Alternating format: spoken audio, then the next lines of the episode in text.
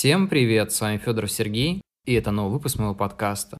В этом выпуске мы продолжаем уроки для начинающих писателей.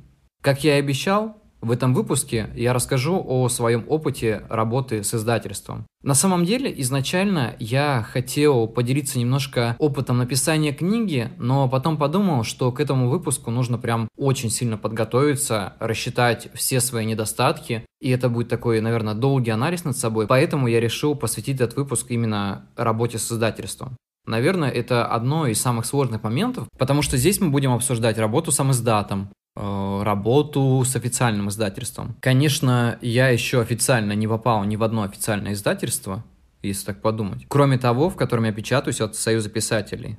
Давайте начнем по порядку. На данный момент у вас уже дописана книга, и вам нужно ее куда-то продвинуть, либо напечатать. Давайте начнем с более близкого для меня пути. Здесь я расскажу немножко о работе с самиздатом.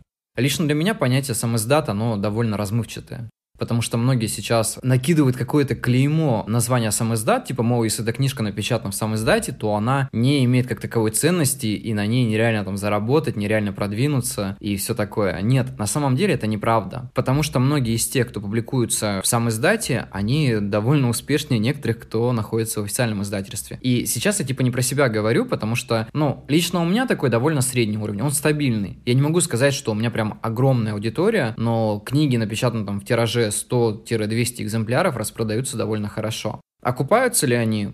Я бы сказал, что когда как. Некоторые мои книги окупались на 50-70%, некоторые уходили просто в ноль, но это довольно хороший результат, потому что занимаюсь этим довольно недолго, и за это время у меня появилась довольно такая стабильная аудитория. То есть у меня есть определенное количество людей, которые следят за моим творчеством. Мне это очень нравится, потому что, знаете, многим приходится искать все время аудиторию, навязывать что-то. Я никогда не шел таким путем, потому что мне кажется, что твое творчество должно говорить само за себя. То есть тебе не нужно ходить как обезумевший и предлагать многим людям прочитать твои книги. Просто вместо этого ты их размещаешь и, допустим, кидаешь какие-то пробные версии, где человек может ознакомиться с отрывком из твоего творчества, если его что-то зацепит, то он будет и читать дальше. Также можно выкладывать рассказы в бесплатном доступе в Инстаграме. Кстати, от этого, в принципе, росла моя аудитория, потому что я все время писал рассказы. Сколько себя помню, мне всегда нравилось писать рассказы. И в один момент я начал их выкладывать на разных порталах, получал определенные отзывы, людям это было интересно. Для меня это было удивительно в тот момент, потому что я не считал свои рассказы чем-то таким, наверное, прям очень-очень важным для людей и достойно внимания, потому что это были, наверное, какие-то мои личные размышления, какие-то истории, которые я придумывал, ситуации, которые складывались в моей жизни и так далее. Я думаю, что многим это будет знакомо, потому что многие сталкивались с тем моментом, когда вы начинали писать, потому что в вас накипели определенные эмоции. Но это я, знаете, уже, наверное, выпуск веду на тему того, как я написал первую книгу. Но все-таки мы вернемся к тому, как издать первую книгу через самиздат. Когда был написан сборник рассказов «Жизнь», мне было очень сложно выбрать издательство, потому что я в них вообще не разбирался. Для меня издательство и типография было, в принципе, наверное, одним и тем же. Я знал пару издательств, которые мне были интересны. Это издательство московское от Союза писателей, тогда я еще не состоял в Союзе писателей, и просто хотел подать заявку, чтобы издать книгу. Но после расчетов того, сколько это выйдет, я просто был в шоке. Тираж моей книги, примерно 100 экземпляров в твердом переплете, должен был обойтись примерно в 150 тысяч. Это московские цены. Я тогда ужаснулся, потому что, моя зарплата на тот момент была, 30-40 тысяч, наверное, максимум. Я не был готов к таким затратам, тем более это был сборник человека, которого вообще никто не знал. Я подумал, нет, я не готов это делать, это безумные деньги. Даже если я закажу, допустим, меньше половины от этого, то сумма упадет всего лишь на 35-40%. А сейчас я объясню, почему. У многих издательств такая политика: чем больше книг, тем они дешевле обходятся в печати. То есть, допустим, заказывая 20 экземпляров, вы можете заплатить примерно как, за 50 экземпляров той же самой книги. И это очень странно работает, хотя, в принципе, я понимаю, что это, как оптовые закупки, то есть чем больше товара ты заказываешь, а я говорю как человек, который работает в торговле уже более, 8 лет, тем дешевле выходит. И так это работает всегда. Кстати, интересный факт для тех, кто меня слушает. Недавно я узнал, что многие крупные издательства официальные печатают свои книги в Китае. То есть сейчас все практически делается в Китае. Это было таким удивлением для меня, но сейчас, в принципе, я понимаю, почему это так делается, потому что что действительно краски, бумага, производство, все это выходит намного дешевле. То есть даже книги, которые мы покупаем в книжных магазинах, они родом из той самой Поднебесной. Это я немножко отвлекся от темы. Итак, вернемся к тому, как я выбирал издательство. Я начал искать в интернете, я рассматривал все издательства, которые есть, я искал в своем городе. В моем городе, к сожалению, не было таких издательств, хотя, может быть, сейчас они есть, я могу ошибаться. Также я рассматривал уфимские издательства, но там тоже не нашел ничего интересного для себя. На тот момент это было, ну, не то чтобы не распространено, возможно, кто-то этим занимался, но то, что удовлетворит мой запрос, я для себя не нашел.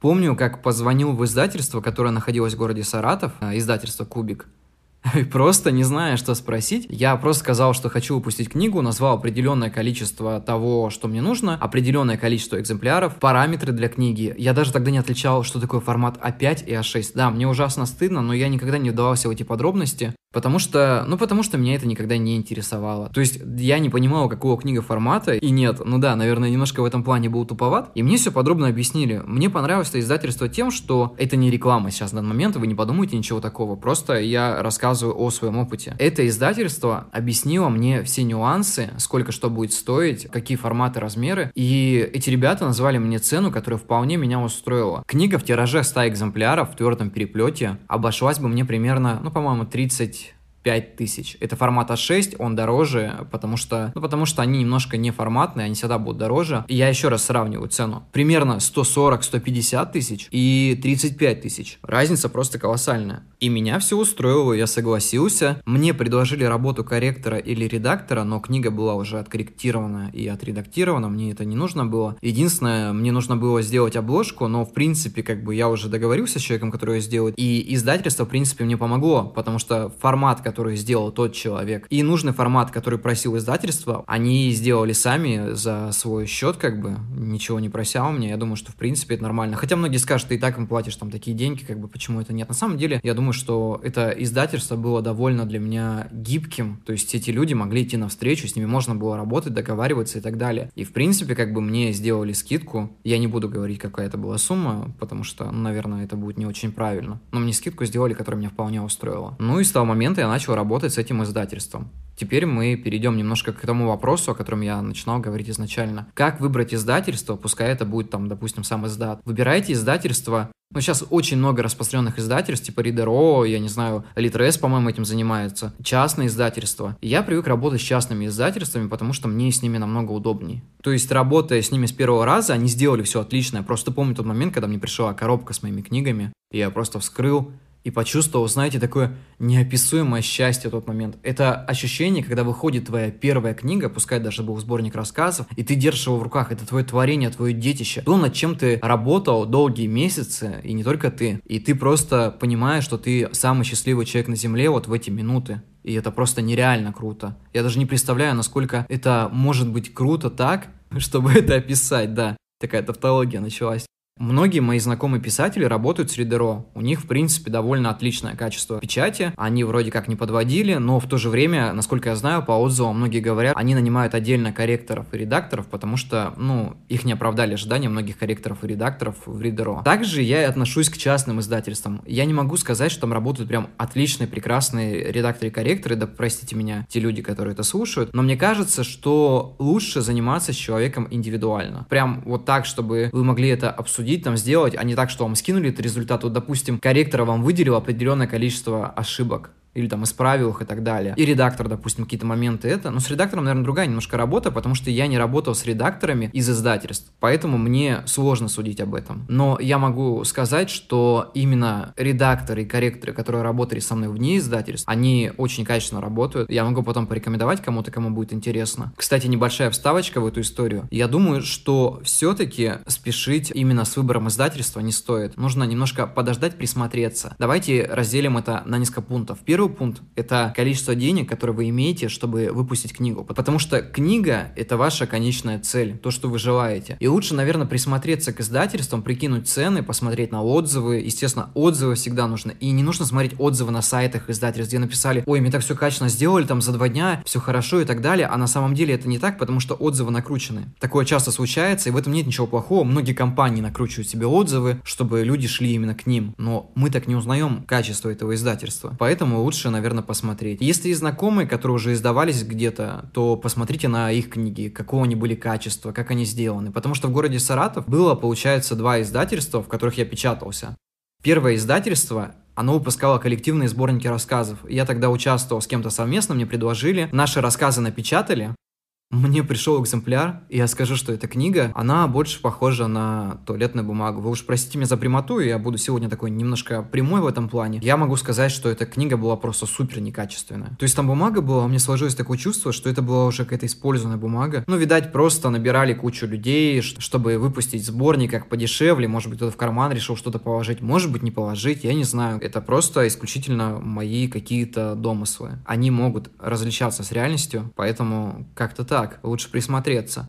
И еще такой момент. Я всегда прошу пробный экземпляр книги. Объясняю почему. Когда вы заказываете книгу у самиздата, если есть возможность, чтобы вам прислали единичный экземпляр, лучше его закажите. Посмотрите, какого цвета обложка. Бывает такое, что вам иллюстратор сделал определенную обложку, а во время печати ее цвет изменился. Не потому, что издательство плохое, а потому, что цветовая гамма, которая сделана, допустим, в том же самом фотошопе, она может отличаться от аппаратуры, которая является конечной в издании вашей книги. Поэтому задумайтесь над этим. Никогда не стесняйтесь, потому что в макете книги может что-то сдвинуться. У меня был такой случай, когда картинка должна была быть расположена на одной странице, а в итоге после печати она сместилась на другую. Никто ничего не заметил, все подумали, что так и должно быть. Я заметил. Для меня это важно. Но было уже поздно что-то с этим делать, потому что моя книга уже как бы опубликована была в полном ее тираже. Ну, в принципе, все было хорошо. Это было несущественно, это было не очень важно, но для меня это было важно на тот момент. Наверное, потом я уже понял, что я немножко просто перенервничал, наверное, и подумал, что вот почему вот так вот вышло. Хотя, в принципе, все сложилось довольно идеально и так, как нужно. Многие издательства также предлагают продвижение у себя. Вот Ридеро, по-моему, предлагает. Но у них все сделано на платной основе. Я публикуюсь у них только в электронном виде. То есть мне удобнее, потому что они распространяют твои книги сразу по всем сайтам. В принципе, большого дохода от этого нету. О деньгах мы поговорим уже в другом выпуске, потому что о деньгах можно говорить бесконечно, как вы знаете. Да, это о деньгах и количестве. Поэтому я думаю, что лучше рассматривать вариант, где издательства смогут вас немножко продвинуть. Возможно, они размещают ваши книги в каких-нибудь ярмарках или выставок, потому что очень много сейчас книжных издательств, которые сотрудничают с какими-то выставками, и всегда можно разместиться, это очень удобно, я думаю, что для ознакомления, и, возможно, они даже сотрудничают с библиотеками, где можно просто прийти и выступить. А лично у меня не было такого опыта, потому что все мои читатели раскиданы по городам, но было бы круто, если бы, допустим, в каком-нибудь городе люди организовали встречу, позвали меня, я пришел бы, мог рассказать о своей книге, поделиться впечатлениями с людьми и услышать обратную связь. Знаете, как это показывают в фильмах? Ну, вот около того. Я думаю, что это круто на самом деле, когда писатель имеет живое общение со своей аудиторией. По поводу официального издательства. Я скажу так, что я пытался попасть во многие издательства. Где-то меня одобрили, но пока что в электронном варианте. Я сейчас говорю о издательстве Эксмо Диджитал. Меня взяли туда официально несколько месяцев назад, я подписал договор. И могу сказать, что, посмотря, как они размещают ваши книги, я понимаю, что это немножко, некрасиво с их стороны, что ли. Я не хочу никого здесь критиковать, но при этом, зайдя на Эксмо Диджитал, вы можете увидеть кучу книг без обложек, то есть просто с именами авторов. И такое чувство, что эти книги просто там пучкованием где-то размножились. Но это на самом деле как бы не очень красиво. А что чтобы они опубликовали вашу обложку, вам нужно им за это заплатить. Я вот думаю, а какого черта я должен платить издательству, если я потенциальный писатель, который может принести им доход? Я не понимаю суть своих вложений. Я вам даю свою рукопись, вы ее просто выставляете у себя, и если она будет продаваться, то вы будете получать процент с продаж книги. То есть вы не просто так размещаете мою книгу, это все делается на взаимно выгодных условиях. Я считаю, что, это немножко неправильно, что ли, с вашей стороны. Это мое такое маленькое обращение, наверное. И потому что я понимаю, что у вас так сотни авторов, которые хотят у вас публиковаться, но это еще не значит, что авторы не уважают себя. То есть я даже размещаю свои книги на каких-то бесплатных ресурсах, я всегда ставлю обложку, чтобы это было приятно, красиво для человека, что это читатель, я уважаю своего читателя. Я не знаю, как Эксмо, но у них сейчас, наверное, столько авторов, что им просто наплевать на это. Ну ладно, мы пока закроем на это глаза и посмотрим, что будет дальше. Издательства, самые известные в России, это такие издательства, как АСТ, Эксмо и куча их дочерних издательств, начиная от Покетбука и так далее, то есть их очень много. У каждого издательства есть свои определенные требования. Допустим, ваша рукопись должна быть от количества 8 авторских листов. Вы спросите, какое количество в авторском листе? 40 тысяч знаков с пробелами. Поэтому, прежде чем отправлять рукопись, посмотрите, есть ли у вас определенное количество этих листов, подходите ли вы по всем параметрам. И мой такой совет, у вас должна быть уже аудитория.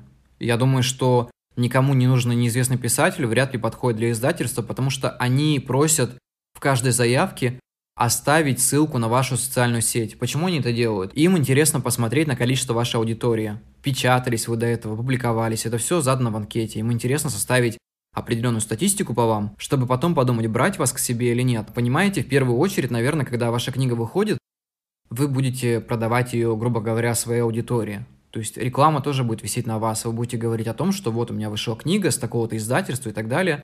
Это нормальная практика, так везде присутствует, и в этом нет ничего такого. Я думаю, что в следующих выпусках мы рассмотрим все нюансы, и все-таки я попытаюсь ответить на все вопросы по поводу официальных издательств. Я сформирую определенное мнение на эту тему, потому что оно сейчас у меня довольно размывчатое. Честно говоря, вот кроме Эксмо Диджитал и пары учебных пособий для иностранцев я еще не попадал. У меня есть определенный опыт, я расскажу об этом чуть позже, но мой самый главный совет – если вы отправляете свою рукопись в издательство, то будьте готовы ко всему. То есть будьте готовы к тому, что вас возьмут, и будьте готовы к тому, что вам просто не ответят или тому хуже откажут. Это не страшно. Страшно ничего вообще не сделать. Лучше сделать что-то, попробовать. И если даже не получилось, то потом снова пробовать и делать дальше. Я думаю, что это будет самый оптимальный вариант для каждого человека. То есть никогда не сдаваться. В творчестве не любят слабаков. Вот так я скажу.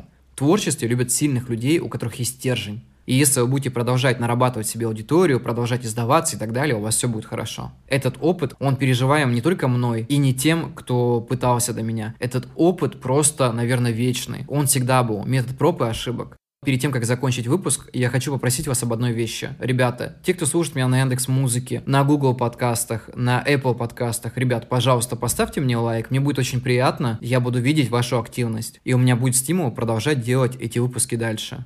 Поэтому спасибо большое, будем заканчивать. Я желаю всем прекрасных выходных, до скорых встреч и всем пока.